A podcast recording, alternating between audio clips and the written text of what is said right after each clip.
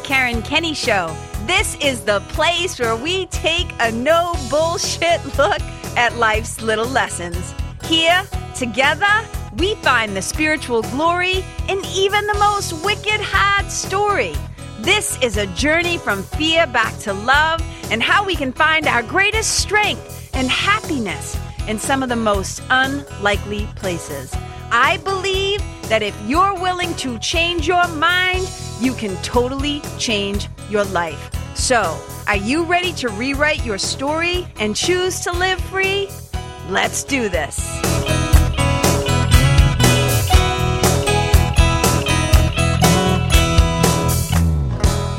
Hey, you guys, welcome to the Karen Kenney Show. I am not sure what episode is this going to be with my beautiful friend. I think it's going to be 38. Let's call it, I could be wrong, but let's call it episode 38 of the Karen Kenney Show. And I am here today with you guys with my my friend and also, uh, interestingly, one of my current spiritual mentoring clients. And I've never had a, client on the show, so this is wicked exciting. it's really fun. So this is Stacy Krecklow, and Stacy. Some of you who are listening might totally know who she is. She's kind of a little bit. I think she's a little bit of a local celebrity because she is one of the founders and owners of Ohana Kitchen. And there's three now, three locations. I'll let her tell you about that. But there's one in Portsmouth, Exeter, and now Newburyport.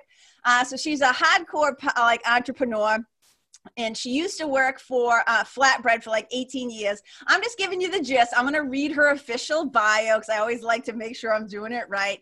But fellow masshole, uh, yeah, masshole in the house from Amesbury, Mass, which makes me wicked. She's married to her sweetie, her husband Jay. She also has a young daughter named Prudence, who we call Prue. Uh, and she also has an adorable Wheaten Terrier named Henry, who I'm a little obsessed with. Um, she lives in Portsmouth. Uh, here's the thing though, she spent 18, over 18 years working on culture based sustainable restaurant group called the Flat, Flatbread Company. And during this time, she became wicked passionate about employee culture, community focused business practices. We're going to talk about this too. And she helped create the management leadership program for the nationwide brand, which tells you she's a wicked smarty pants. Okay. Um, this led her into her passion with business and leadership coaching, and she works with entrepreneurs and upcoming business leaders. Um, in 2017, they opened their first um, one, their first Ohana Kitchen in Portsmouth. Then um, in, let's see, beginning of 2018 or 19, they opened their mm-hmm. second locations, Exeter in Newburyport. And just so you guys know, if you haven't been there, check it out. I always get excited about Ohana because what they do is they create these delicious poke, poke, poke bowls. I, I don't know. I want to always want to call them poke, poke bowls. And uh, she has vegan options, so score a win for the vegans. Um, and let's see, and the restaurant is has care towards environmentally friendly practices and something we're going to dive into that is a big passion of Stacy's servant leadership culture. So, Stacy Krecklow, thank you so much for being my guest on the Karen Kenney Show. Uh, thank you so much, Karen. I'm so excited and so honored, and I can't wait to jump in. Yeah. So, first of all, let's just start off. Let's just start at the beginning a little bit, which is you are also a kid from Massachusetts. And it's funny because like a mm-hmm. couple of our other friends, but one of them, Jessica Todd JT, who's a really good friend of yours, is also a fellow masshole. And we kind of like laugh a lot about how, you know, so many of the kids that we know from Massachusetts, we're just like kind of like natural underdogs. Like, you know, we kind of come from these circumstances that maybe aren't ideal. and we're a little mm-hmm. scrappy. We tend to be a little scrappy. We tend to be a little resilient. I, I call it hardiness. We tend to have a certain kind of hardiness to us. So I would love to talk about this story of like, I often say, you know, knowing part of knowing where you're going is you got to know where you're coming from. And I think for a lot of us blue collar kids, where we came from um, gets deeply embedded, I think, in our work ethic, in our attitudes, in the way that we approach things. So, can you just tell us a little bit about your origin story, where you came from, what things kind of look like, and how did you become like this little masshole kid with the odds stacked against you to now having like this little Ohana Kitchen empire. So talk to us a little bit about that. So, well, first off, I love my Massachusetts people. Yeah. I do. And it's so hu- it's so funny. My husband is uh, born and raised in New Hampshire, and so there's been moments where I get a little feisty, and I'm like, "Oh, that's just my Massachusetts coming out. That's just me. That's just my Mass." um, so, second off, I think how. Sorry, Karen, you're breaking up a little bit on here. Oh, I didn't say Do you hear anything. me? Yeah, I can hear you. I Okay, didn't say good. anything though. I think it All might right, be that's on great. your end. Yeah. Great. So I, I didn't say anything. So just tell So me? um, my great, yeah, I can hear you perfect. Cool. Great. So my origin, my origin, um, I was born in Newburyport, Massachusetts, um, 1980. That's my age. Um, to my mother, at my mother who was 16 years old wow. which is a you know we can go into that of later on kind of, of with with everything so 16 years old um, living um, living at the time in amesbury massachusetts where my parents were um, by the time uh, my brother and sister were born they were born within the next three and a half years so with all of that by the time of 21 years old uh, there was three of us with my mother um, Wow. and my father at the time. Yeah. And so starting, I think starting with, you know, for me, I don't really have the earliest memories of that time. But um, later on, years later, I'll tell you, I started watching 16 and Pregnant because I thought that that's where I was going to get my information from. I was like, I'm going to learn what happened to me on this MTV reality TV show. But uh, that's another, it's a joke but um, yeah so 16 growing up there they got a lot of help at that time from my um, my father's grand uh, my father's mother and um, living living up here in um, like aunts and uncles and things Mhm. um, you know by the time my brother and sister were born too my parents had been married and divorced to each other twice so that's an interesting little yeah. So they basically got married. So how old was your dad? Do you remember when you were born? Do you know how old he, he was in his early 20 early 20s Okay, Yeah, so early 20s, you basically have what I always say, like, because that's what it was like for a lot of us back then. You had babies, you know, my mom had me when she was 20, uh, or had my sister, I think, when she was like 18, right? So uh, it's like babies raising babies. Mhm. So then you can tell there's like this push pull with them because married, divorced, married, divorced. So not a lot of stability in your earliest, basically, developmental years. Yeah, exactly. You know, as years go by, um, they were divorced again, and my father joined the army. So it was my mother at that time with just the three of us. Oh my God. And at, and at one point, um, at one point, we were we were we were taken away from her and put into foster homes because she couldn't support us, and it wasn't a healthy environment. So uh, at that point, foster care, and then um, for about a year, and a year in our lives, and now these are my earliest memories. So Right. five and So- six and uh, seven years old. Yeah. Yeah, so you were in the foster Yeah. care, and is are there any special circumstances other than, and it doesn't mean there has to be, but other than your mom just being wicked young and having her hands full, Yeah. you know? so what ends happened? up happening yeah so we find out years later um, i knew kind of at an early age that something wasn't quite right Yeah. something wasn't quite right with my mother so there's a lot of memories but we found out years later that she was diagnosed with paranoid schizophrenia Oh my gosh, right? so so during that whole time also having children at a young age and kind of battling a lot of um, other from addictions to mental health uh, mental health um, problems. It's it's it kind of all combined. It came out years later when we were in our teenage years when we started to really um, understand it a little bit more. Yeah. um, so having that and, and we didn't know. There was also some back and forth from foster care then to grandparents then flying across the country to washington back to massachusetts to then my aunt um, who is uh, one of the most amazing women and i couldn't talk more um, more highly of her and how much i love and adore her kind of took us all in with her three children. So in amesbury and that's we get there and then we go back with my mother for a little bit and that's when it was discovered that there were some some things Mental happening illness. yeah mental Yeah. illness uh-huh Yeah. and you know it's when it, it's it's hard when you have she was a very charming really beautiful woman yes. and sometimes that can mask mental health mental mental health issues it can be really tough and so with the three of us we kind of became a, a th- you know three musketeers we really leaned on each other. And my brother and sister are both younger than me so but did you kind, kind of, become more like the mom figure in some ways? You started taking care of everybody in some ways? Were you the protector? Yeah. you know what i mean? I definitely would say that you know i would say that. I think they might too. But we oh, we um yeah the the three of us were kind of all we had you know the three of us the siblings um, having my aunt and having her come back in and be with us and have the three of us and then my six my there were six of us with my three other cousins sure. um, that was one of the more like happier stable times in my life and i look back even though we were crammed into little bedrooms sharing four of us to a bedroom, three of us to a bedroom um, yes. for those couple years. Those were the most stable kind of years in my upbringing. Um, from there, my father um, got out of the army and then got um, parental, uh, you know, custody of us when I was around nine years old.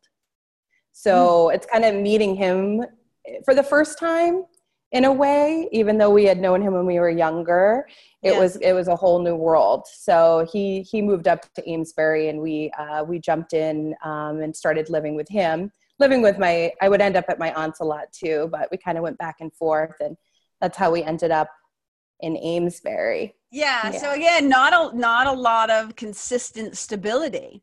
So i'm curious as to like i can just i can you know i only know my own story and what that experience was for me after my mother was killed and having a wicked unstable childhood and then going in to move in with an aunt and uncle who were like strangers to me.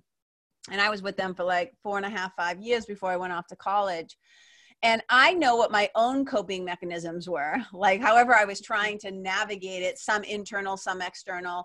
So was what was how would you say like what were your um, you know how i talk about like try to move through the world but nothing to attack defend or prove right? Yeah. but when we're young kids and we're just like shit like everything is a mess. There's nothing reliable like you know i know for me like i started to develop like a touch of ocd because i was trying to control everything just to feel safe so i'd be curious mm-hmm. if you're cognizant of or if you remember you know, and I was like, I started drinking too young and I started doing drugs too young and smoking and trying sex and doing all these things.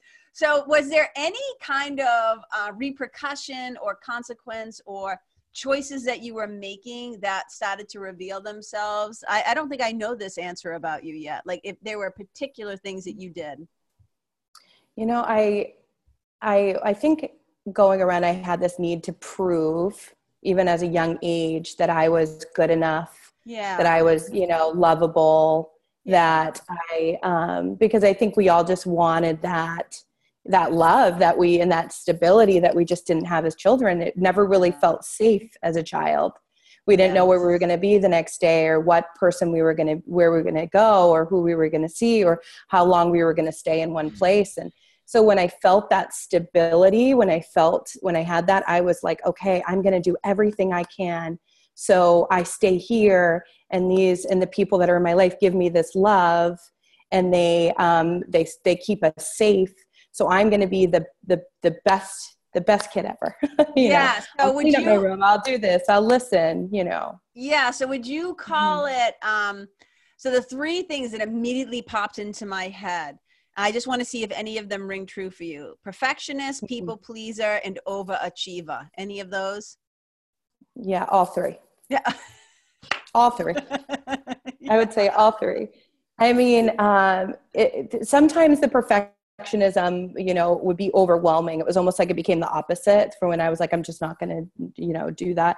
The people pleasing is definite but the perfectionism came up a lot. It comes up in my work. It comes up in my um, comes up over and, and over and over in my life. Yes. the people pleasing comes up over and over and over in my life as well. And that's something where i just who, who was uh, someone was just talking um, recently i heard about how we needed this person needed a pretty bow after every conversation with something. If it was a hard conversation there needed to be a pretty package at the end right? To be like okay everything's fine I felt I that that touches me so much. I have yeah. such a hard time with leaving things how they are and not fixing them. Yes. So fixing, fixing, and it's something that comes up and comes up and that I have to kind of be aware of and know, okay, I'm doing that again. Maybe this isn't for me to fix. Yeah, because sometimes mm-hmm. it feels like I need it to look whatever the word is. I don't want to put words in your mouth, but whether it's complete or yes. it has to be smooth and clear, no rough edges. I just mean mm-hmm. emotionally, like how a thing feels. Like if anything feels like it's not settled or smooth or okay, like that can like get in your head. Like for somebody with, because I, mm-hmm. I, totally relate on, on, so many levels to a lot of this. I'm just like, kind of like laughing about it. But it's like, yeah, I just want it to be a nice, neat little bow.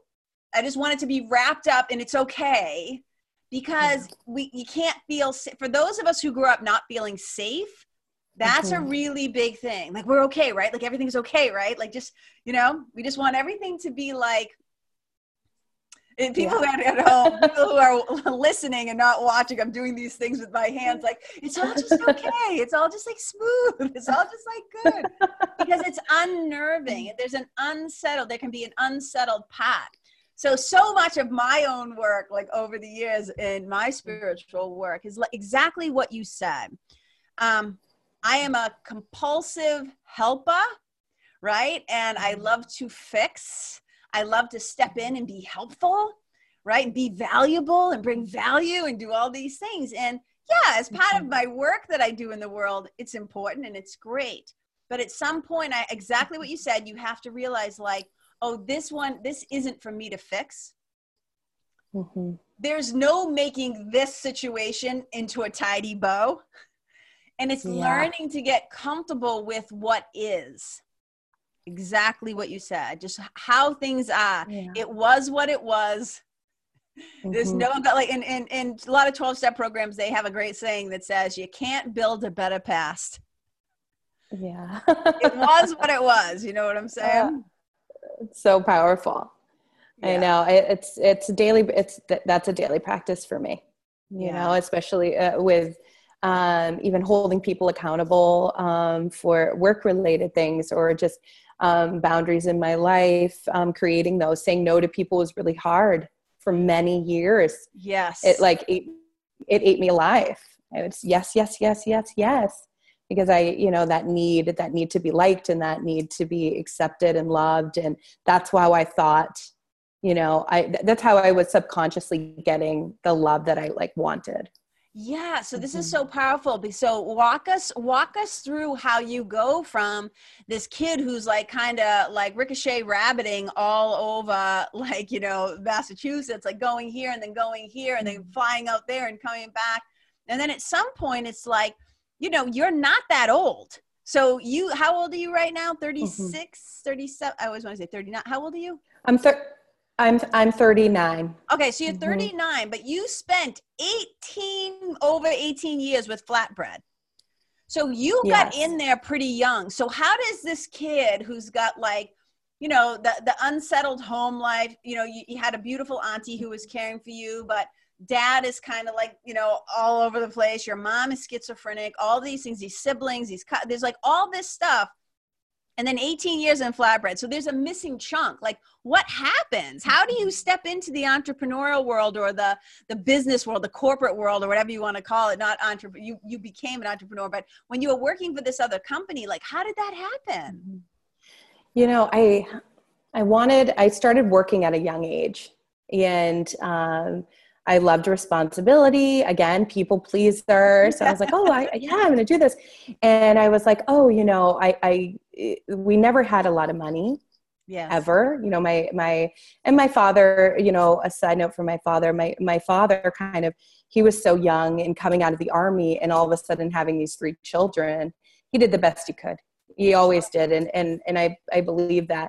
Um, it's hard having three kids that come from a lot of there's trauma and and all of this. There's you know you've said it before as people we are um, you said it to me and i'm not going to say it so eloquent eloquently but um, or how you say it but um, we're very complicated as people and i mean children are too especially coming from the background which we came from yes. so um, kind of going you know for me again train i go to work i wanted to work i was babysitting at an early age i wanted responsibility i loved playing sports i was you know there's a lot of stuff of proving myself that i wasn't i wasn't my um, I wasn't my circumstances. I think at a young age, I, I didn't, you know, there was a lot of this kind of masking and hiding of where I came from. And uh, it was one of those things like, I want people to judge me or look at me, you know, as who I am. And this is at a young age. I can remember thinking that at like 11 years old, you know, I'm in the fifth grade, sixth grade, seventh grade of like showing up and wanting to, um, wanting to be who I was and not be judged from where I came from. Because you can feel that as a kid. You can feel that early on as a kid, as a child. Can you know, that other, you, yeah. Can I ask you to, to just be specific, um, a little more specific here? Or, and really, it's not because yeah. you're not doing a good job. It's just that I'm wicked curious. the, inner, yeah. the inner workings of people, like why man does, I would say, why man does what he does is to me the most like fascinating thing the inward mm-hmm. journey. Like a lot of people always say to me i'm so surprised you don't like to travel like and go to other places. I go trust me i travel all the time. Like going is the most fascinating thing to me. So when you say i wanted to be you know kind of like accepted for who i was like who i was now and not where i came from those words not where i came from it's less yeah. about geography like being from massachusetts or being from amesbury. It's more about those circumstances. Is that what you mean? One, yes, 100%. It's about the circumstances. You know, there's it, having, um, I, I couldn't, I couldn't tell someone, oh yeah, my, my, yeah, my mother, or even, you know, I uh, like coming and living with my cousins.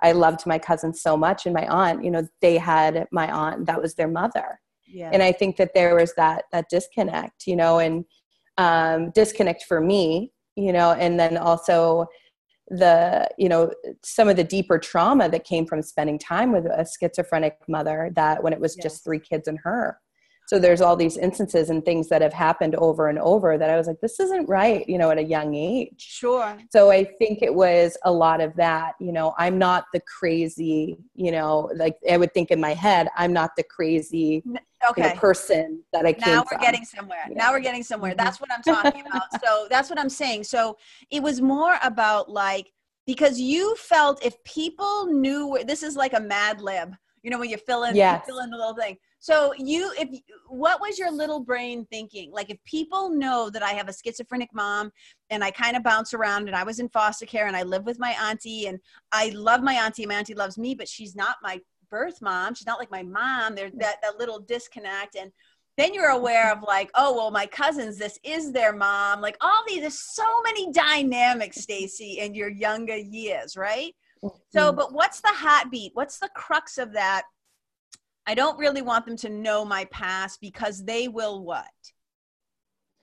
yeah I, think it would be judge me or not love me or not want to be around me yeah. and i would feel alone alone and scared yeah. you know as a child you have that you feel that and we felt that you know we definitely did and i say we you know i shouldn't be saying my brother and sister and myself because we all have our own perceptions um, of what everything that happened 100%. you know for me i can only speak from my truth and where i'm coming from but it was it was definitely that it was this scared little girl who wanted to be loved.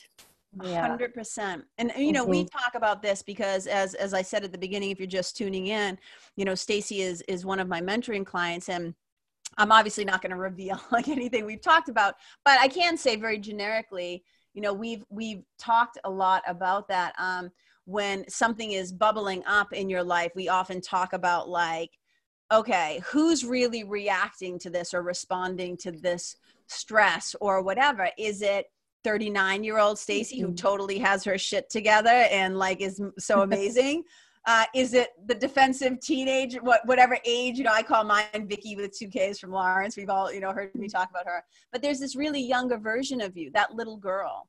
And i often mm-hmm. talk about how in the work that i do you know people will often say to me oh um, you only work with adults, right? Because people have said to me, "Would you work with my daughter? Or would you work with so and so?" And we talk about their ages and where they're at and stuff like that. And they're like, "Oh, so you don't really work with kids?" And I say, "Oh, well, I mean, technically, technically, I work with quote unquote adults, but what I'm really mostly dealing with is little kids." The little, I mean, like they're in big bodies, they're in big adult bodies, but it's so mm-hmm. much of um, the trauma in the stories of our younger years that have not been resolved yet or looked at with a new perspective or a new light. So this is you know so much of the work that we do. So i have so mm-hmm. much compassion like as you're talking about this younger version of you because you did you did with so many and I, I could look at jessica todd it's the same thing. You do with so and so many so many powerful women that we know is when we when we and, and like who on some level i always jokingly say who didn't have a fucking hard childhood right? Yeah exactly. The circumstances are different but that little girl though was like um like that she's still with you but you know there's so much determination in your story it's like mm-hmm. i even at a young age like you're like i'm not gonna let this hold me back right yeah. and it was part of actually the fuel that was like driving you forward and just one of the things i want to acknowledge is that not getting um and this isn't to say that your mom didn't mother you at all or that your auntie wasn't you know a really great um, you know surrogate mom or anything like that. But when you don't get the kind of mothering and stuff that you need as a little kid and you become really aware of it let's just call it parenting not just mothering right? When you don't get the kind of parenting that you need um, for you it actually reflects in what an incredible mom you are now though. No thank you. Yeah. Yeah you know i i um I, I, I look back on different times in my life and there was definitely amazing women who stepped into my life at different times. Yeah. And I'm so grateful and I'm so thankful that I was able to hear them when I did. Yes. At different moments. Me too. And there was double this, amen um, hands. Yeah, yeah, right up here. One hundred percent. And so I had I had some really pivotal moments 13 15 16 you know that were removing of women that stepped in and had conversations with me and, and i was there and i and I, I had people that i could look up to and see and and be like oh that's what a mother is. That's what a mother does. Yeah. And you know even um, when my husband and i got pregnant with prudence and we were so excited and um, we couldn't wait. There was still that you know that little piece don't get me wrong that little piece of oh i didn't have a mother you know my actual biological mother. All i saw from her was this you know obviously this mental illness. Yes. And um, there's always that. There was still a little bit of a fear you know and but what i'm so grateful for too is that i have this opportunity. Once i saw my baby to be the the best mom that I could possibly be. Believe me, we all mess up and we're all crazy. Sure, sure. But I but I feel um I I I'm so grateful that I have her and that I get to be a mother. Yeah, it's, it's, it's changed my life. Yeah, it's incredible. Mm-hmm. So I always say, you know, be the adult. Even like I don't have human kids, but um, I have furry kids. But I do. I have spiritual daughters. I have spiritual kids, mm-hmm. right? You know, who like call me their spiritual mom and stuff like that. Um, and I always say, you know, we have to become the parents, the adults that we needed when we were kids. So that that trauma also doesn't, we deal with our shit, right? We face our shit and we deal with it and we heal it. And, you know, we, we do the work so that it doesn't get passed on. Like the buck stops here, you know? And exactly. To circle back because I, we, we, we kind of wander. Yeah. That's what happens on this yeah. show. So you said that, um, you know, how, how like this kid from this background ends up as like a rising star at Flatbread. Because I think you were also, correct me if I'm wrong, you were one of the few women like at that company. Like, were, were yeah. Tell us about that. Yes. So you were always working. You were babysitting. Mm-hmm. You had gigs, but then big. what happened? Yeah. So I I started working at Flatbread. I was in high school, and I was a senior in high school. I love and it. so I was, it was crazy. And it was, you know, I was, I was also, I did, a, I played a lot of sports in high school, chorus, and, uh, you know, I was involved in everything. Yeah. And, um, but I also was like, I need money. We right. don't have money. so I need to, you know, I want to go to college. I want these things for myself. And um, so I jumped in and I was there and I got a job the first day I was there and thrown in. And, um, and what did you do? Got, what was your first job? I was, I was, I was working in the kitchen. So I was I did everything. I dishwashed. I I uh, I expedited pizzas out to customers. I ended up moving my way up in the kitchen and being able to assemble sometimes. And I you were I literally on site, like front of house, back of house, like you were in the restaurant business. Yes, out of at eighteen at eighteen years old. Yeah, I love it. So I was in the I was really in the back, like in the kitchen for a bit, and then really I had a really wonderful um, manager that worked there and he was like, oh, you know, we should move you. We should move you up front. We should do that. I moved for a little bit. I went to California for a, a short stint because I was like, I'm going to go to California because I'm going to, I'm going to get free tuition if I'm here for six months. Um, so I ended up, um, you know, coming back and he's like, I don't know. And he, I was like, you need to hire me back. I want to work here. he's like, the second time you come in, the quicker they leave. And I'm like, not me. I'm going to work here forever. It was almost forever, it felt like. But yeah, I came I back and then just I worked and I worked my way up and I always was I saw I saw potential. The company only had one store and then it was multiplying and I saw potential in a company that I loved to work for. I felt I got a lot of, um, at that time, a lot of my self worth from working there. I felt really good working there, and I got a lot of praise, and I loved it. And I loved yes. that leadership role, yeah. being able to be in charge. I was a supervisor by 20. I started, you know, just I was like, there's potential. This company could go just crazy and open up you know a million stores. They haven't done that but um, so i kind of jumped on board and uh, started traveling and i dropped out of college to take my first big promotion there and ended up becoming a manager in the portsmouth new hampshire location. And then i worked my way up into i worked in hawaii. That's where i got my hawaii background and my yeah. sister's out there now and um, moved out there. I lived in Boston for them, opened restaurants, helped with franchise development, did, did a lot with the company. Ended up working for their corporate the last 12 years I was there, um, which I loved. I loved my job. And I got, I wore so many hats. You were so clearly and, really good at your job, and were and they rewarded mm-hmm. you, right? It sounds like they knew Definitely. what they had in you. Mm-hmm. They were. It was. It's a really. It was a really incredible company to work for. And, um, you know, during the time I was there, um, I definitely was the young, one of the youngest, and then, and then not so young by the time I left, but women employees, uh, managerial employees. So, and then I was again at the corporate office for years. I was the only woman.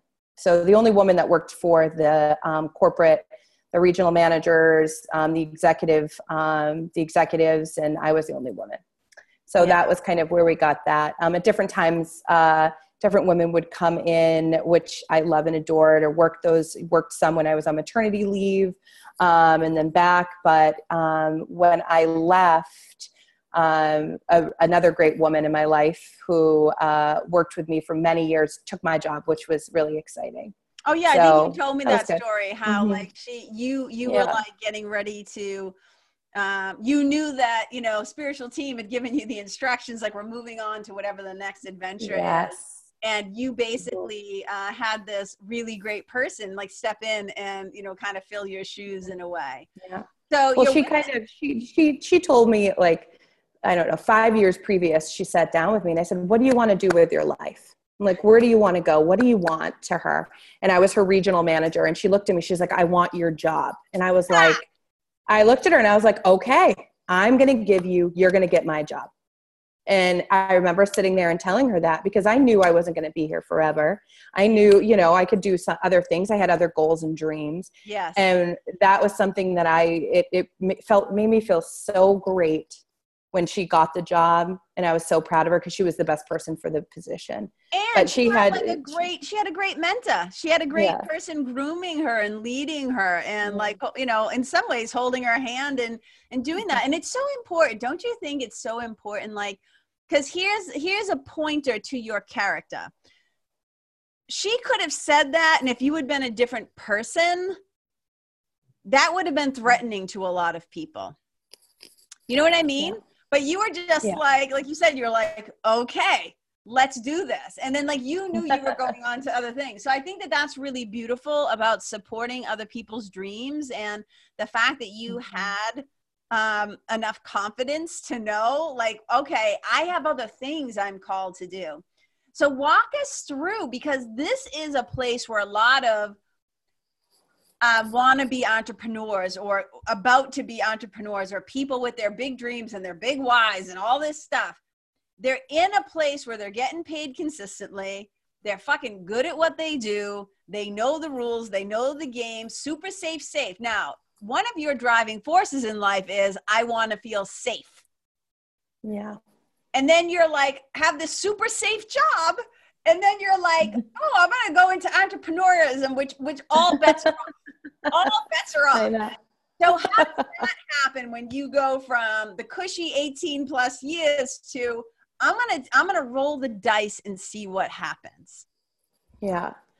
Um, a lot of self work. Yeah. A lot of self work. I mean, the last, you know, I I am like I'm such a, a I'm such a proponent. I with getting yourself a coach and like i had a coach for seven years before even before i met you and yes. we, we knew that. And uh, i was so lucky to have that. And um, but i also i did a lot of i worked i mean so much self-work. It's crazy. You know and so much self-worth you know and, and all the stuff that comes up is like the little the little me the little girl me and now the 39 year old me. Um, there was so much stuff that i had to I kind of had to say, you know, it, it, was it was like insanity. I was doing the same things over and over. I felt I, I, I got to a point where it was all of my self worth was my job. Yes. And so, and then when, and that can be debilitating.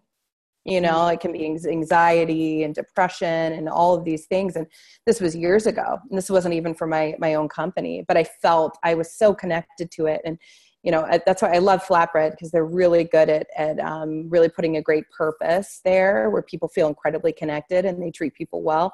So that's why they have employees that stay there for 18 years you know? So anyways i'm there and i needed to do i, I, I ended up getting a coach had a wonderful coach who i worked with um, for all these years and worked on myself and really started figuring out i'm not my job. I'm yes. not my form. You know i'm not i'm not all of these things. Yes. And um, I started to be like, started to. That's when I had that conversation with um, with the manager when I was like, "Let's do this." Maybe four years previous, she had said that. I'd be like, "No way! What are you talking about? You're going to take my job? This is crazy!" You know. But all the self work and the self worth is my self worth went up, and my my like the work and the practice and the daily practice and things that I was I was doing and looking at. All of a sudden, I I felt, you know, that things were limitless for me. Yeah. Things started opening up. Doors started opening up and they're opening up still, like even in bigger ways than I could ever imagine. Yeah. You know, and um, I started to figure out what my like really what my passion was. And it was working with people. It was working, you know, obviously a restaurant is an incredible vehicle to have that. I wanted to have um, a place where people could work where they feel appreciated and loved but they also feel not like they're just an employee that they're a person yeah. that i can help them i can help them outside of work where do you want to go with your life i'm yeah. going to do what i can do to help you so basically you know, so, uh, I'm, I'm interrupting because i want to mm-hmm. be clear about the restaurant thing because your sweetie Jay, he he already owned a restaurant or managed a mm-hmm. restaurant or something when you guys met. Yeah. So he, I mean, he owned a restaurant for like eight years. A And, yeah. So who had the idea? And it might be a joint thing, but who was mm-hmm. like, "Oh, Hannah, poke bowls. Let's open a business, husband and wife team, like which is another whole. whole. so, it like, really like, like a late night chat. You're hanging out, and it's like I have an idea. Like, what happened? Yeah. What was the jump into? The, did you? were you straddling worlds for a little bit or were you i was i was straddling worlds for worlds for a little bit um, but you know i uh, we had a dear friend that lived in hawaii as amazing chef this woman gretchen who came she came to visit us with her daughter and was like you guys they're doing poke in new york city. This is like four years ago. She's like poke and sushi burritos. You guys should do that. And we're like oh. and jay and i jay and i we love uh, we would sit down and and and kind of bounce back and forth uh, restaurant ideas because we've always loved restaurants. We love food. We're both, that's our, you know, he's a political science graduate major from UNH. He's in the restaurant business. I mean, we kind of, we had this funny thing, but we just both loved it so much. Yes. So yes. we've had different ideas and mm. different business plans that we had talked about. And we knew after our daughter hit a certain age that we were going to want to open something. And we wanted it to feel, um, we wanted it to feel really wonderful. We wanted it to be, you know healthy. We wanted it to be quick. We knew all of these things and we had an obsession with poke. So he started coming to hawaii with me for um, i mean over 10 years ago. Every year we would go and we'd spend we'd spend time with my sister. We would go out there with my friends and family because i ran a restaurant out there for a couple of years. Yes. And we would literally land on after 15 16 hours of traveling and we go to the nearest grocery store and eat poke in our car we would literally sit in Hawaii, not even look anywhere, and we just eat the poke. So it was already a passion of ours. We made it at home for ourselves. We loved it. We started to kind of see it happening. Being pregnant, I was like, I want something quick and healthy. There was no options. Yes. There was zero options for us to get that. So when she kind of you mean here in New Hampshire? Yeah, in New yeah. Hampshire. Yeah. yeah. And it was really hard for us, and even in Portsmouth. And so when we decided we were going to do it, uh, when our friend Gretchen came out and said, "You guys," and we're like, "Whoa." How have we not thought of this? Yeah. This is what we need to do. And it, and it made perfect sense. It was instant. It took us about a year of us really planning and looking at it. He really took the lead. I just had a baby and I was working at Flatbread. Yeah. And then with my coach that I was talking with, um, you know, I, I kind of gave him, I said, here's the thing. I want to be financially stable. I want us to be me to be making more money than I'm making now. I want our business running um, in one year. And within one year, I had given my notice at Flatbread, which I love them so dearly. Um, but I gave my notice, which was hard after 18 years. I and bet. then I bet, and then especially my, as a former people pleaser, right? I mean, that's oh, it was so deal. hard. It was the first deal. time I'd ever quit a job. It was my only job I'd ever had my whole life. Oh my God. So I'm like, oh, I have to leave. And so um, we had opened up Portsmouth about five months previous. And then we jumped, we jumped all in. We knew that we wanted to open multiple locations within a year. You guys knew what you wanted to do. You're like, we're going to mm-hmm. open one, then we're going to open 3 mm-hmm. And now, like, here you are. Like, third location yeah. just opened up. And mm-hmm. interestingly, I just want to hear what this was like. You mm-hmm. opened up in your hometown, like where you were born. Yeah. So that's like a homecoming. Like that to me is like a flagship moment where it's like, holy mm-hmm. shit, like coming back to my humble beginnings. So can you just talk to us like maybe a little bit, if, if you feel comfortable, yeah. like what, what was that like to be like, oh my God, like I'm coming home. Did you must have felt, I imagine really vulnerable. Yeah, I mean, um, so we opened up a Newburyport, which is right next door to Amesbury, but I was born in Newburyport. But um, it was, you know, it's something that actually you and I worked on. I feel like in in your mentoring with me, it was such a big moment, and I was so vulnerable, and it was. Um, all the old stuff, all the time, and all the practice, and all the self work, and all of the stuff that I had worked on kind of it was all coming up again. So it was really i was like oh are they gonna like me? Is this good? Like is this gonna you know are people gonna be happy? Are people gonna love it? And um it was really funny the, these questions that before i'd be like oh yeah everybody will love it you know before i'm like it's it's right here i'm snapping my fingers i'm like it's great we love it so everyone has to. But um but yeah it was it was really it was scary but so incredibly exciting. And when we when we had our opening party and we invited a bunch of friends and family and people came down it was one of the most joyous moments uh, that i can you know i can ever recall in business at least you know and some and just in my life. And i was so uh, i was so proud and happy to be doing it with my husband because he's so great and he works so hard and he was so happy. And then with all of our friends and family there and everyone kind of a lot of our friends too helped us. You know they helped us with the design to the um, logos that we do for the website that we've done. I mean we have so many amazing people that show up for us over and over. And it was one of those moments that i got to i i, I got to thank everyone in front of a whole crowd. And I, and yeah. it just it felt it felt amazing. Yeah but it was it was so scary. It was way scarier than portsmouth and exeter and i love portsmouth and exeter. But it was oh yeah these are the people that i grew up with. These are the people that see me and that have known me since i was that little girl. Yes. So there's lots of there's lots of layers here. So mm-hmm. um i want to talk about um I mean, I could, we could break that whole thing down yeah, and talk about yeah. that, but I, I want to just make sure because I'm, you know, so much of this show is definitely, it's about spirituality. It's about storytelling.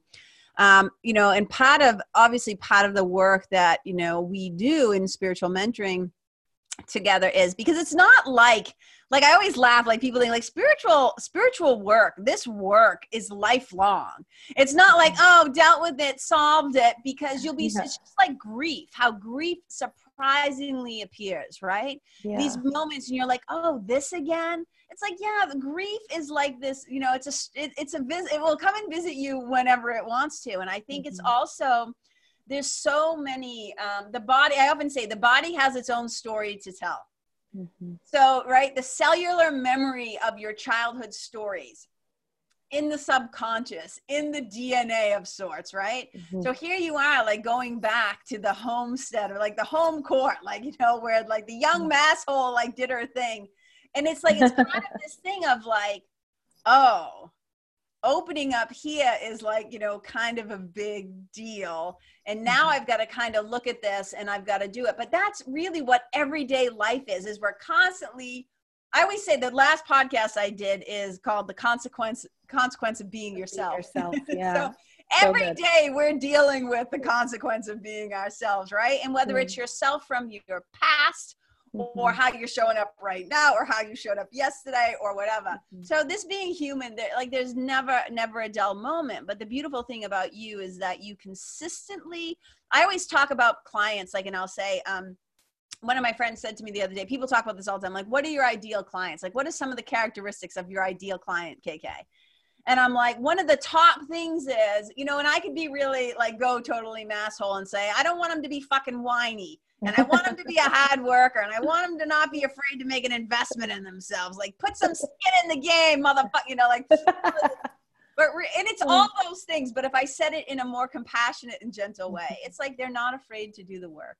Mm-hmm right? They're not afraid to invest in themselves. They have enough of a glean of their their value now that they're like mm-hmm. i'm worth this. I'm going to take this right? I'm going to show like they have a spiritual they have a connection to something. They are an mm-hmm. awareness of something. Like there's all these things. But you are definitely i've told you this we've been working together for going on uh, four months. I'm like but you are like my ideal client. You're one of my ideal clients. Because you're not afraid to face what is arising mm-hmm. you're more curious about like and you can if you say like oh that doesn't sound like me you correct me but i feel like you'll start to tell me a story and i'll be like oh i think i know what's happening here and i reflect it back to you and you're always like welcome to hear mm-hmm. like what's what's like going on you don't deflect you're not interested in being a victim and obviously this desire to have this work ethic that I love. It's one of the things I often love about blue collar comeback kids, right? Underdog kids is we're not afraid of a little hard work, which you've mm-hmm. shown again and again and again. But the internal work is different. It takes a lot of fucking courage to face yourself. Yeah. Yeah, it definitely does. So I'm just acknowledging that, I guess, is what I'm saying. Oh. You don't, it's not, you don't, if you, if you want to expound oh. on it, if you want to talk about it a little bit more, you can. So two mm-hmm. things that I want to make sure we bring up mm-hmm. we hang up is, so you're working in this, this corporate culture and something that starts to develop within you is this real passion to help people um, develop what you call what servant service leadership? Yep servant uh, servant leadership. Servant leadership. So can you just tell me just briefly a little bit about what that is to you and why it's important to you and how you think it plays a role in the success of a business? Yeah.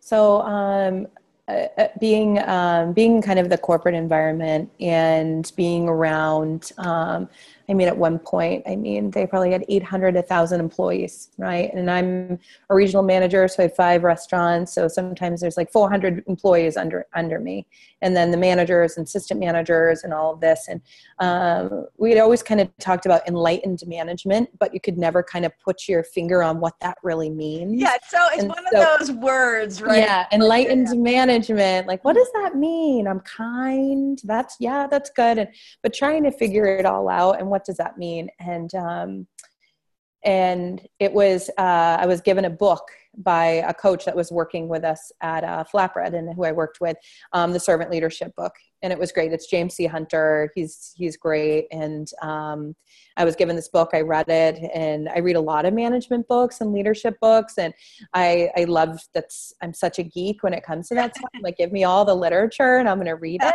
um, it, but it really resonated with me and i started to figure out i'm like all right this is this is like this is my purpose. There's so much not just the servant leadership but helping others.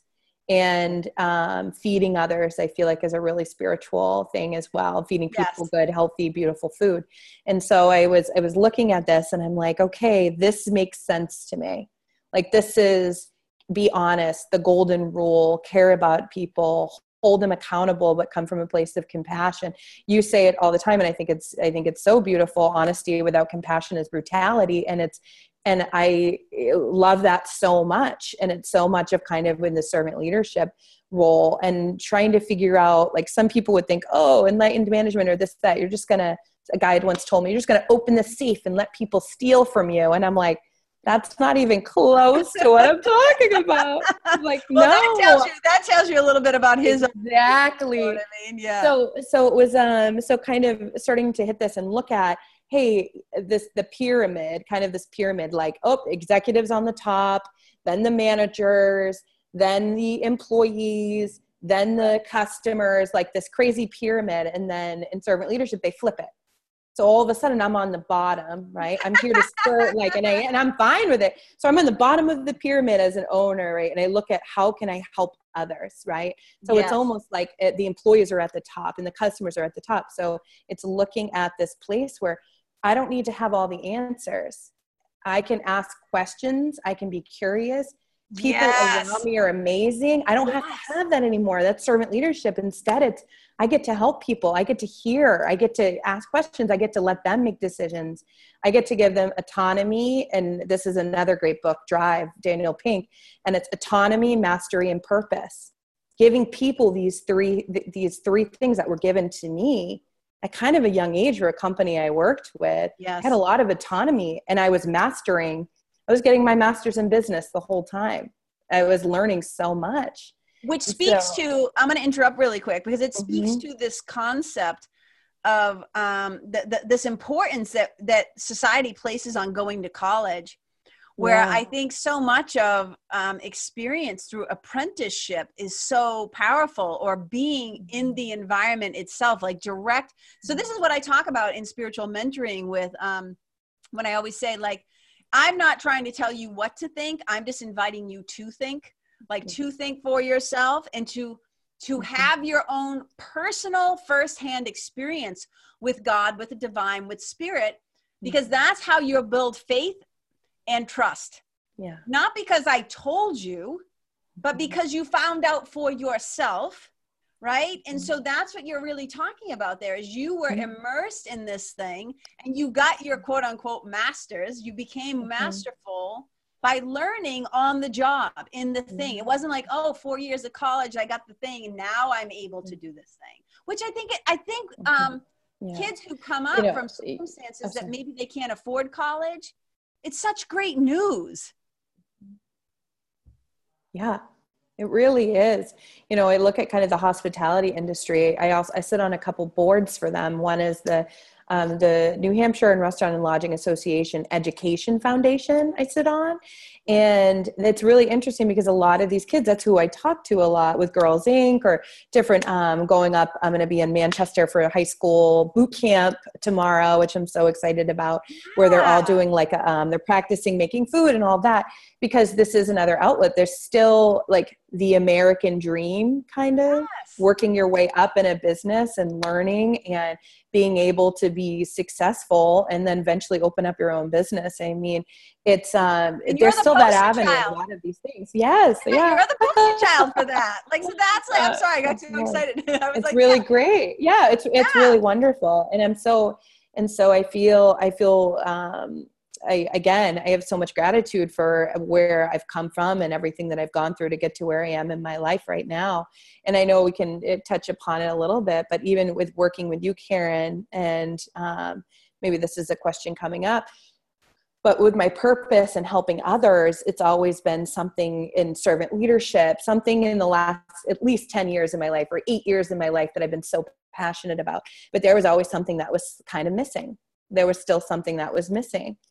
And um, for me and our work that we've been working on, being able, well, first off, spiritual daily practice, you know, my meditation and my prayer and um, and really slowing down and meditate. I mean, meditation has just changed my life. Yeah, I feel like in so many ways. But then my story, your story to your glory so i know today is kind of the first time that i've really talked about my my upbringing and things yeah. that have happened to me and but you and i have been working on it and and um, it, this is a story that you know that we talked about but i was at a girls inc event and i was talking to these young these young um, uh, girls who were middle school age. And yeah. i was there and helping them prepare um, for you know what, what kind of jobs do they want and what do they want to do with their lives? And so cool. these kids are they're so, so cool. amazing. Yeah, and it was so, it was so cool. And i had a lot of these one-on-one moments with them. And then um, I got invited. What two of the girls asked if I would go to lunch with them, and the the speakers and the people could go to lunch with the kids.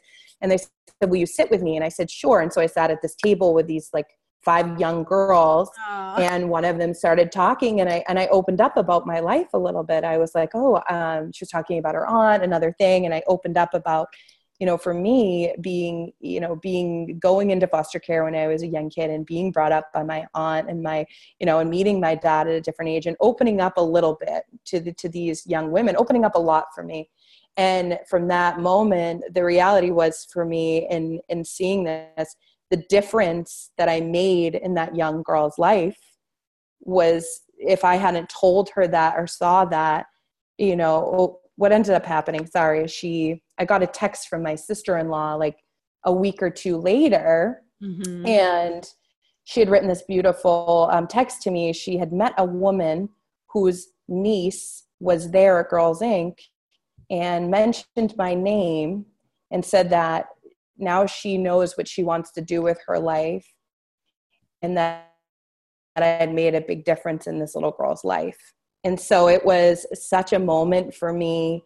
And it made me be like, okay, opening up about my story helped yes. someone, really deeply helped someone. Um, yeah. And I started, that's the work that we've been doing of opening up and being unafraid to talk about my life. Yeah. What's gotten to because where that, I am today. Yeah. Exactly. Because I think so often for really successful people, um, you know, in the past, it was like, if there, I'm not saying you felt ashamed of where you came from, but mm-hmm. especially if you grew up in a situation where, like, like a lot of us kids, right? You don't talk about what happens at home or you don't talk about what happens within these walls or that's like that's this is private or this is secret so there's so many levels of why um, we might not want to reveal our past mm-hmm. or our history. And i i mean i just learned as a writer and as a storyteller and as a speaker you know the, the fastest way that i often connect with people is through storytelling. I, I understand uh, and love the power of stories. So when we were you know first starting to work together and we, we were talking about this and I, it was so powerful and i was so grateful. I always say like spiritual team on the job right? But i was so grateful that your courage and your bravery and your vulnerability was it so immediately and powerfully rewarded. Because you got yeah. to see that by revealing yourself and mm-hmm. using your voice and telling your story it was immediately impactful. And that young girl like you have no idea the miracle that just occurred. You can't even know yeah like you you have an inkling of it like wow that was really powerful. My god you know? I got this beautiful text message saying i made it different and it mm-hmm. feels so great but exponentially that kid could go on to do the most incredible things all because you Mm-hmm. were you were you know one of the people in her life that fanned the divine spark that lived within her you know? And by you Yeah. going first and by you letting down your walls. And um so yeah i mean i think it's beautiful and i think it's powerful. And i think in some ways as successful as you've been in your life in so many ways um, I mean, that was one of the things we were talking about. Like when when we first started talking about, you know, if we're a good fit and working together and all, all this stuff. This is what so many entrepreneurs don't actually realize is that you can have all the money, you can have all the success, you can have the nice house, you can have the fancy this and the fancy that. But if your spiritual life is not aligned, if you are not connected to something, whatever you call it, God, source, I don't care what you call it, spirit, Jesus, Allah, the universe, I'm not attached to what you call it. But if that element isn't being um, recognized, acknowledged, fed, daily spiritual practices or whatever, it will always, feel, there's not enough money in the world to fill that hole. Can you hear me? Did you hear my, my I, I didn't hear the last part. There's not enough. Oh, so I was just saying, I was just saying, there's not enough money in the world Yeah. that will fill that missing piece. As you were saying, there was still like this missing piece, you Mhm. know? And so I think just like I've often said to, to people who are hiring, hiring business coaches or strategists or doing whatever, it's like you can do all the strategy stuff in the world. But if your mind is not aligned, if you don't get your mind, your heart, and your spirit right, like into a thing, you won't actually be able to take the action because you'll keep self sabotaging and Mhm. you won't have like you know the mojo to like really act upon the individual curriculum that's been given to you and Mhm. so uh, you know it's like um so it's i just think no matter how successful you've already been i think through this work that you're doing courageously doing that it, i i just think we can't even fathom what's going to happen after this with you I know. I, mean, feel the same way. I feel the same exact way. Yeah. You know, and um, the the purpose, like for me to look to realize, like helping a young girl that's in a similar position that I was at that age, yeah and really helping and and really seeing that and have it come back to me. It's that is it's life changing. It's life changing you know we talk about self-worth and self-work and and all of this and everything and being connected to the divine and and all of it. And it kind of all has come to this point for me in my life that i can give back and that i do have i am where i am. I'm allowed to i can give back. I am um, I, I know who and uh, I, i'm feeling my my impact yeah. which is making which is making me feel amazing. And obviously i still want to do more and there's more work and there's more stuff to be done and it's daily i know that but i'm so this this yeah two hands up. Okay. Hands. yeah and so i think that um you know it's really um let me let me just pause so i make sure I, I say this the right way. I think that part of part of helping others. Like this is so like people often say like i always try to remind people like everything that i teach everything that i teach it's not because i've got it all fucking figured out. Every i mean some stuff i've got kind of figured out but for me too daily practice right? But Mhm. it's like everything that i teach it's for me too. It's for me to hear too. Reminder to me too. So my point being is that by helping that girl and feeling your impact and helping her it's like it that's healing for you too it's healing yeah exactly yeah it's it's like Mhm. that little girl from amesbury with the mom with the schizophrenia and the not feeling safe and the not knowing it's like it, you're stepping into your power now Mhm. and it's i always say you're not the way that you are despite what happened to you Mm. it's because what happened to you Mhm. So i'm so grateful for the shit show of my childhood like i look back now i know i'm not going to say i'm not going to speak for you but Mhm. I, I look back now and i just think oh the glory the glory that i get to experience now and it has nothing to do with material things but the glory that i get to experience now from coming from my old story, the way I have rewritten my story with mm-hmm. spirit, with the help of my inner teacher, with my spiritual team. Like, what a gift, man. What a gift that we get to do this work that we love in the different ways. And I mm-hmm. think we get to do it the way that we do it and have a lot of gratitude for it because mm-hmm. of where we started from. Yeah, I completely agree. Yeah. Uh, so it's pretty it's pretty cool. yeah, it really is. so you wanna um is there any final thing? Is there any mm-hmm. final thing that you want to leave our guests with? I definitely um also want you to tell them how like where exactly your locations are, like Islington Street, whatever. So you can tell them after that. I'm going to ask you to tell us um, how to find you on Instagram and Facebook, your website, mm-hmm. things like that. But is there any final, and this is like no pressure, it doesn't have to be mm-hmm. like, but is there anything that's arising in your heart or in your mind that you want to share to anybody who, who might be um, listening?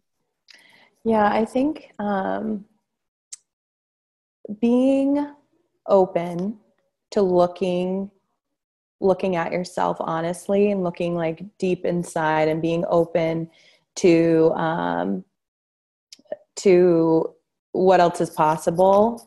And in our lives it's been such a, a big life changer for me. And um, I, I, used to be so closed off to it. And so like you said like um, we didn't say ashamed but like or very much like oh let me just put on this perfect this is how i am. This is the stacy that i need to be um, to get what what i need or to get this or to get this you know love or to get that and um, once i finally started realizing that i needed to be open to is this is there another way for me you know is this because i wasn't feeling so fulfilled yeah. Um, so I think to any of like my friends and my family, they hear me talking about coaching, they hear me talking about um, all of my stuff. I, I put it all out there now. I'm like, oh yeah, this is what I'm doing. Um, you should be yeah. open to it. Yeah, we, are all here. We're all doing our own thing. But um, for me, I, I, I, was in the right moment, in the right time in my life. I started to kind of ask myself um, questions like, is this how I want to be? Is this where I want to be? Am I showing up? and um, that's it you know i think just letting people know that anything is possible if you start to really look at you say it look at your own bullshit right you know and you do that and i love that yeah. So, well, because if yeah. you're, you know, I often say if you're not willing to take a look at your own bullshit, if you if you insist on keeping up the blind spots to your bullshit, I guarantee you that in some ways you're also having blind spots to your brilliance. Yeah. And I think that it's important that we're just and this is part of the deep spiritual practice is when you understand to whom you really belong to when you when you really get that you're a child of god and you're fully innocent and you're fully whole and you're already fully holy we stop being so afraid to protect and perform and to pretend we totally have it all together. Like i see this thing and, and part of it we don't even have to go there but part of it is like the the the pressure of social media and appearing a particular way mm-hmm. but i've always said like you know one of my encouraging things to you was you know because i do believe at some point you will be speaking on stages you will be telling your story more you will be being asked to be brave in more public ways right? Mm-hmm. So it's like this is like the beginning of that. It's like we, we're going to start to not be afraid to share our story because we know when you're doing the daily spiritual practices we know um, who we are we know that we're lovable and that your past doesn't change that you know what i mean? It's like where it, but it has definitely i always say we don't want it to define you but it's okay that it informs you and it influences you and it inspires you. And so you're like a total comeback kid you know and i and i love that. And i think it just shows people what is possible. But mm-hmm. like you said you have to be a participant mm-hmm. in it like you have to be willing to go like ooh i gotta look at some of these like parts of myself that makes me a little uncomfy you know what i mean and, uh, and it's beautiful and i think it's powerful and I'm just so grateful for you, and I'm so happy that I'm really blessed that I get to work with you. It's been uh, we're only like three and a half months in, and we're already it's just like whoa, like it's so exciting. so it's been a it's a great honor for me too, and a total joy and a total delight, and um, and just knowing. I think that um, there's a magic that happens when you find. I think you know, for the people who come to work for you, there's a magic that happens when they find, well, I'll call you the boss, but when they find a boss or a leader who truly sees them mm. who acknowledges them, who um, loves them. Let's mm-hmm. just go there. I think a lot of people think yeah. you can't have love in business. I'm like, are you fucking kidding me? Mm-hmm. That's the whole point. 100%. I say love to my staff all the time. We talk about it in servant leadership of loving one another, agape love. We talk it's it's a word I use always. Yes. Yeah. Yes. It's so Daily. powerful. Mm-hmm. Yeah, exactly. I mean, exactly. Mm-hmm. And like the whole mm-hmm. thing, like Ohana, that word means family, correct? Yeah. So it's like the perfect name for obviously it, it you know speaks to the product, but it's mm-hmm. also the environment in which you've created. Yeah. And Thank I think you. you basically created this home. Mm-hmm. And when you think about where you came from, it makes total sense. it's perfect. Uh, perfect. It's perfect and it's beautiful. Yeah, oh, Karen, thank you so, so much. Stacy, I just adore you. And will you please tell our listeners how that they can uh, get in touch with you or find you on the social media, etc.? Yeah. Yeah. So um, on Instagram, we're um, uh, Ohana Takeout. At, so you can go right on there and Ohana Kitchen Takeout. You can take a look on Instagram. Um, face, Facebook, we're just Ohana Kitchen and yep. uh, we're located in Portsmouth, New Hampshire, around 800 Islington Street in the um, 800 Plaza. We're um, in Newburyport, we're on 45 Storey Ave, so right off the highway. Nice. And in Exeter, we're actually on a Portsmouth Ave, not to be confused, but we're on 45 Portsmouth Ave in Exeter. Um, all three locations, we're quick, uh, quick serve, takeout, delivery.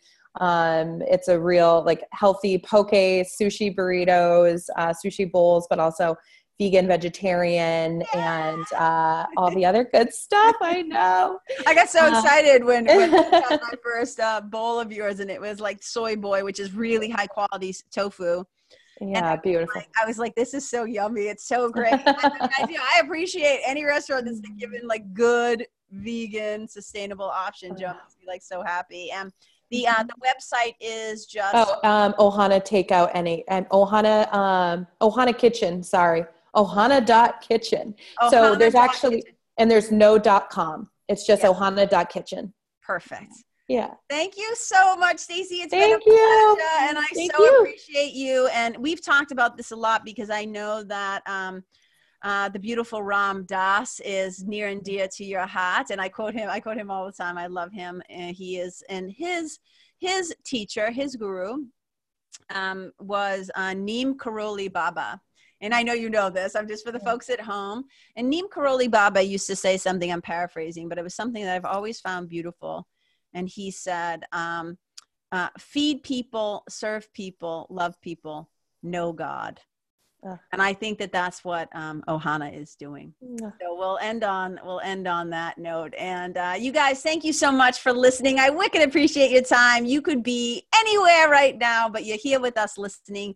So we always appreciate that. Thank you and just know that you know i always say it and it can sound trite you know you say something enough times it starts to feel like you know like oh she just says this all the time but i really do mean it that I am so grateful. I'm so grateful for you for listening and those of you who share the stories on Instagram and you tag me and you let me know that you got something from an episode or you send me a little love note. You have no idea how excited I get because I'm kind of a geek. I'm kind of dorky and I'm like, oh my God, they liked it. Like I get so excited because I am a helper and it's one of the things that I love to do. So thank you. So those of you who give me feedback and have left a review or let me know, um, you share it with somebody. It means the world to me. And um, I really do. I may not see you with my eyeballs right now on this show, but in the context that I mean it, I see you and, and I hear you and I feel you. And I celebrate you and I appreciate you. And as always, wherever you go, may you be a blessing. Bye. Hey, you guys, thank you so much for tuning in to this episode of The Karen Kenney Show. I super duper appreciate your time, friendship, and support. And look, if something that I shared from my heart today somehow landed in yours, I'd love to hear about it. So please tag me on Facebook or Instagram or IG stories or wherever the cool kids are hanging out these days and let me know what your favorite part was or what you found most helpful. You can find me over at Karen Kenney Live. That's Karen, K E N N E Y L I V E. And if you're digging what I'm saying and you want to hear more, I'd be wicked grateful if you could go to iTunes and subscribe and leave a review because you guys, that's how you'll help me to keep spreading the love. And if you can think of someone that could benefit from hearing this episode, please share it with them. I'd also love to stay connected with you. So if the feeling is mutual, please go to KarenKenney.com backslash freebie and download my free guide to building your spiritual team. Until next time, my brothers and sisters, keep living in the fearless flow. Know that I see you, I appreciate you, and I love you. And wherever you go, may you be a blessing.